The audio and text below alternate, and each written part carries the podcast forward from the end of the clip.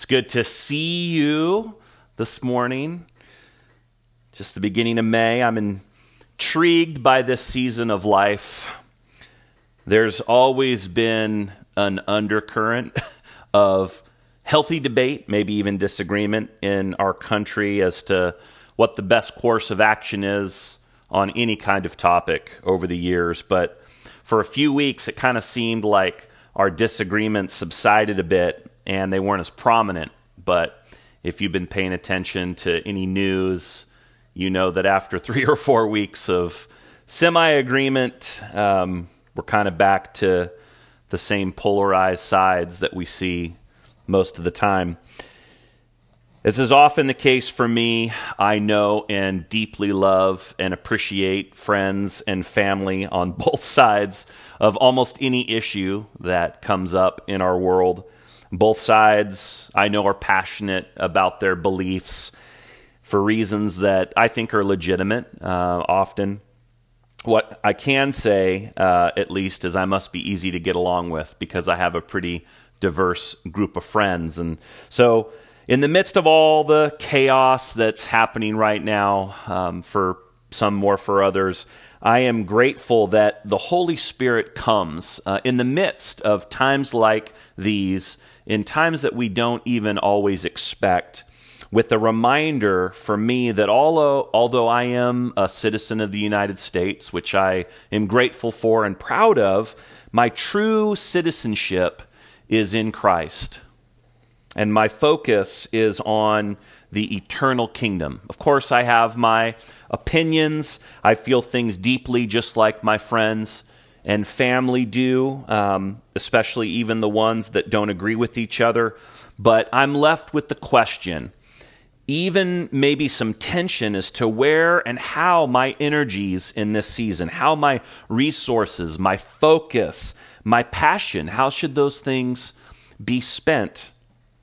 In this reflection, I'm drawn to the New Testament of Galatians. The author, Paul, of the book of Galatians, spends a good portion of the book talking about law versus grace and the freedom that we experience when we say yes to Jesus as our Savior. In considering how to spend my time, who to engage, how to engage them, where my emotional energy should be focused, I'm rem- uh, reminded what Paul says in Galatians 6. And I'm going to invite you to give some feedback uh, through the YouTube comments, through the Facebook comments uh, here. Um, and as we're reading the scripture together, comment on a word or a phrase in Scripture that jumps out to you. This isn't, um, you know, something that you need to think about too much. There's no tests. There's no wrong answers. You don't even need to spend time second guessing your first impression. Just comment on what word or phrase in Scripture hits you first. And so we're going to be going to Galatians chapter 6. I'm going to be looking at the New Living Translation. We're going to have it up on the screen for you. But uh, follow along, starting in verse 7. Paul says, Don't be misled. You cannot mock the justice of God. You will always harvest what you plant. Those who live only to satisfy their own sinful nature will harvest decay and death from that sinful nature. But those who live to please the Spirit will harvest everlasting life from the Spirit. Verse 9. So let's not get tired of doing what is good. At just the right time, we will reap a harvest of blessing if we don't give up. Verse 10 Therefore, whenever we have the opportunity, we should do good to everyone, especially to those in the family of faith. Again, I'm looking to see comments on Facebook and YouTube about what uh, element in this verse jumps out at you. You might even wonder hey, if I've said yes to Jesus, Jody, do I even have a sinful nature? It's a good question. Scripture is full of statements about sin and our relationship to it. In addition to sinful nature as a term, the Bible uses other ones like our old man or our old self, as well as terms like our animal or human nature. It's the Greek word sarx, which essentially means the natural part of mankind without Christ that often ends up making decisions solely based on the things that feel good and the benefits that uh, get, you get to oneself, even if that means oftentimes hurting others. The Bible teaches, though, that once we say yes to Jesus, our identity changes. Once we become saved, our identity changes. We will continue to sin. We're going to make mistakes. We're even going to hurt other people around us. But that is no longer our nature or identity. Our identity is Jesus who conquered sin on the cross. Got a couple of people who've got in on the on the comments. Uh, John Zapara said the word nature jumped out. He also uh, mentioned as a studier of Scripture that it could also be translated as flesh. I particularly like the idea of, uh, like Sid did, that you will harvest what you plant. It's something that popped uh, into his uh, thought. That's something that hit me too as I was reading the Scripture. Somebody else, Jeannie said, Let not be weary in well doing. Such a good concept for a time in life where we might be tired of certain things. Daryl says, to live by the Spirit is awesome in this text, and I would agree. I love the idea that whenever we have the opportunity, that we are called to do good with everyone. You can keep those comments coming in. I might uh, still get to highlight them, but you know, because of the nature of the live stream and the delay, uh, it doesn't always come in at once, but great job. There'll be more time uh, in the next section here. Paul is cautioning the early church about acting and living in ways that align with the sinful man, but instead calls us to live in ways that please the Spirit. And those two things are very much at odds.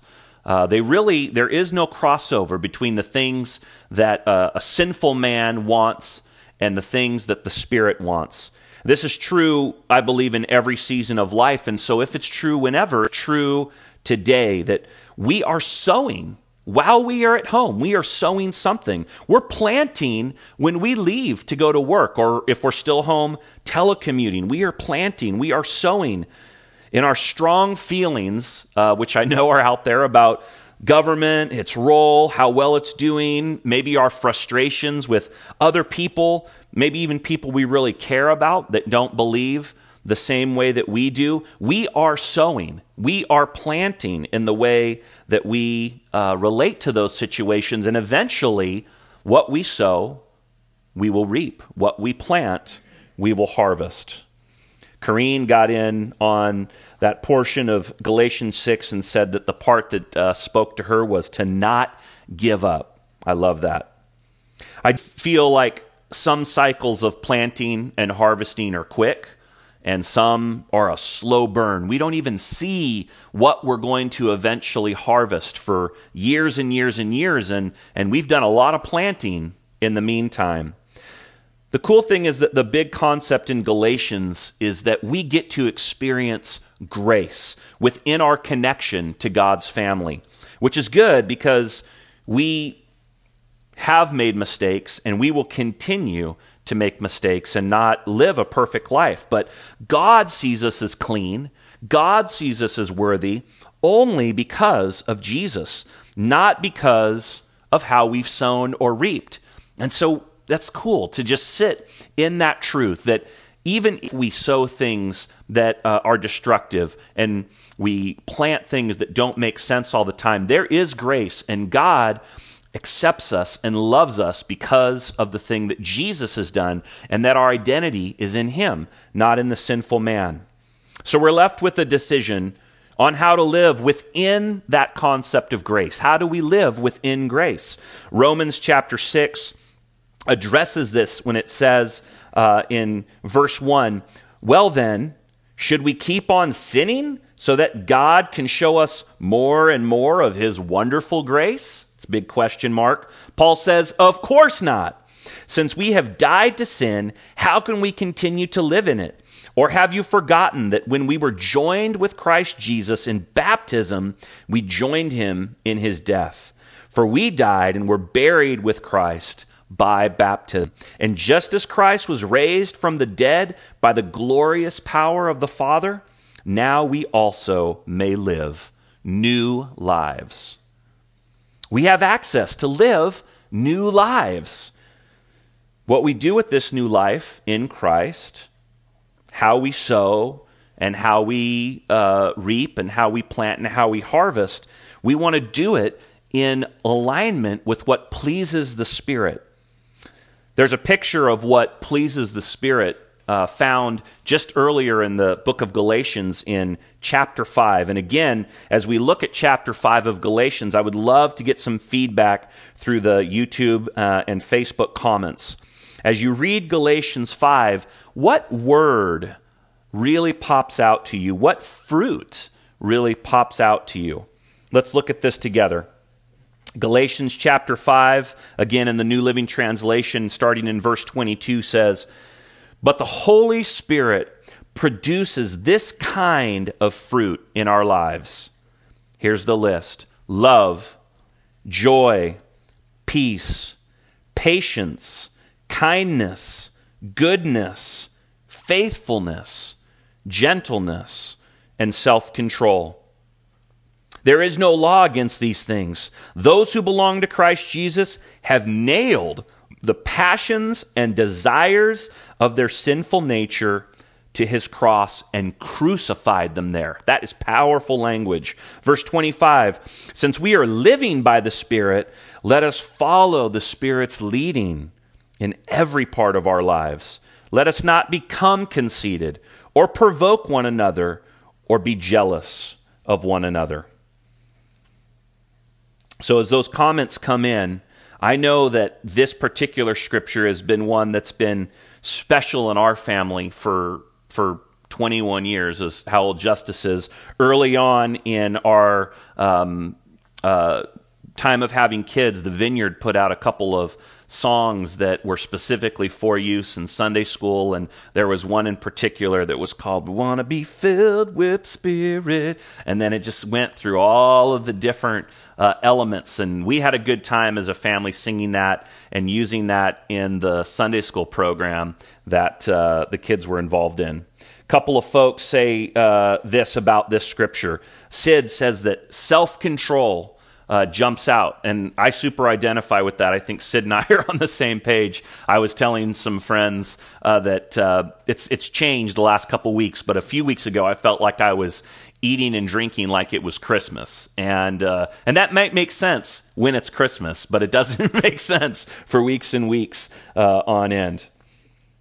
Daryl says that he loves that we have access to some new lives, new life in Christ.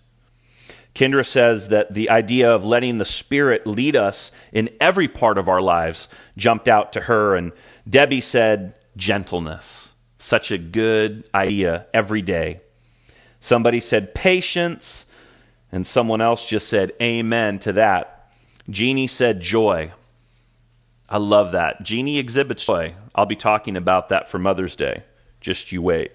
You can keep those comments coming in and we'll refer to them. And so, what does it look like today? That's the question I think that I have. What does it look like today, this week, to sow these fruits of the Spirit, the ones that you're commenting on, the ones that the uh, Scripture lists and that are highlighted in your life? How do we do it? How do we live that way? How do we do it with the stranger we encounter when getting groceries? How do we do it just with the people that we're living with right now? How do we sow the fruit of the Spirit in our social media posts, our comments, the opinions that we have?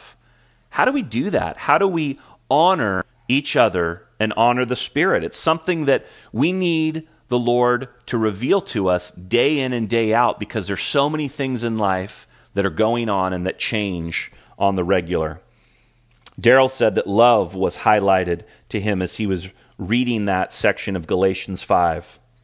My question is this What is highlighted for you?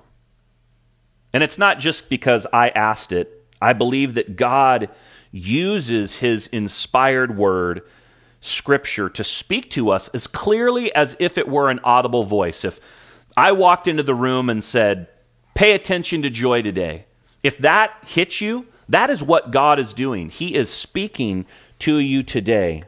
I believe that He is inviting you to draw near to Him, to pursue the things that please the Spirit. Reagan said that kindness was something that uh, was highlighted to her. I love that. So, as I wrap up and we get ready for communion together, my desire for us as God's people, Jesus' church, is that we are known for sowing good things, not the things that got nailed to the cross. That happened. That's one and done. We don't want to keep dragging that stuff back to our lives. It was nailed to the cross. It doesn't mean that we can't have opinions. Of course, we're created to uh, use knowledge and wisdom in the way that we live. We can have philosophies that are different than others. We can agree and we can still disagree. But, like Paul says in verse 26 of Galatians 5, we should not be conceited. We should not provoke each other. We should not be jealous of each other. Some verses say envious. This essentially means that we should not compare ourselves with each other, but instead, let's commit to sow the fruit of the Spirit and live like Jesus did. Want to go ahead and take a moment and prepare for communion. Uh, I just want to read real quick. Um, the book of John, chapter 6, verse 33, and it says, For the bread of God is the bread that comes down from heaven and gives life to the world. So, when we take communion, we are remembering Jesus' sacrifice on the cross for our sins and the divide that was between us and the and the heavenly Father being being cut.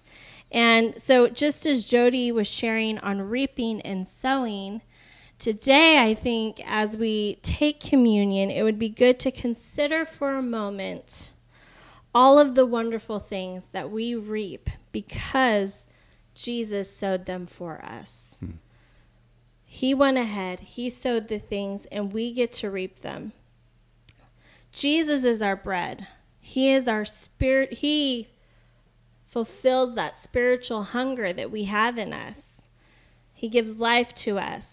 So let's just take a moment to consider those things that we reap because Jesus sowed, and then I'll pray.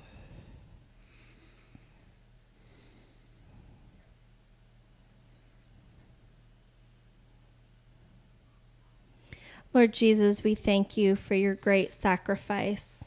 We thank you for the many things we reap because you have sowed them into our lives. Yes, we remember you today, Lord, with thankfulness and gratitude. Mm-hmm. So go ahead and take the elements.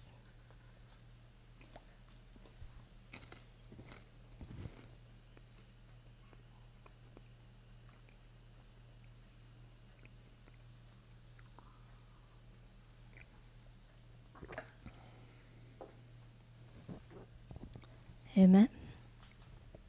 I want to just again extend a blessing uh, to those that um, today may still be feeling disconnected, may be feeling isolated. Um, those that are feeling up, are feeling energized. I just encourage you to reach out to people in your circle that um, you know, maybe you haven't connected in a while. If it's a phone call, a text, might just be a note on the internet. Just continue to touch um, each other's lives, you know, in little ways and big ways, so we can be the body of Christ, encouraging each other. As you see folks uh, in the community that are lonely, reach out uh, as you can and just continue to be Jesus to them. So we're grateful that uh, you took some time to participate today. Continue to just pray for uh, the advancement of our city our state, our country towards health and the opportunity to gather again uh, in person. That's something we're excited about. So, to take us out, uh, here's a little note from Landon. Bye bye. Thank you for joining us.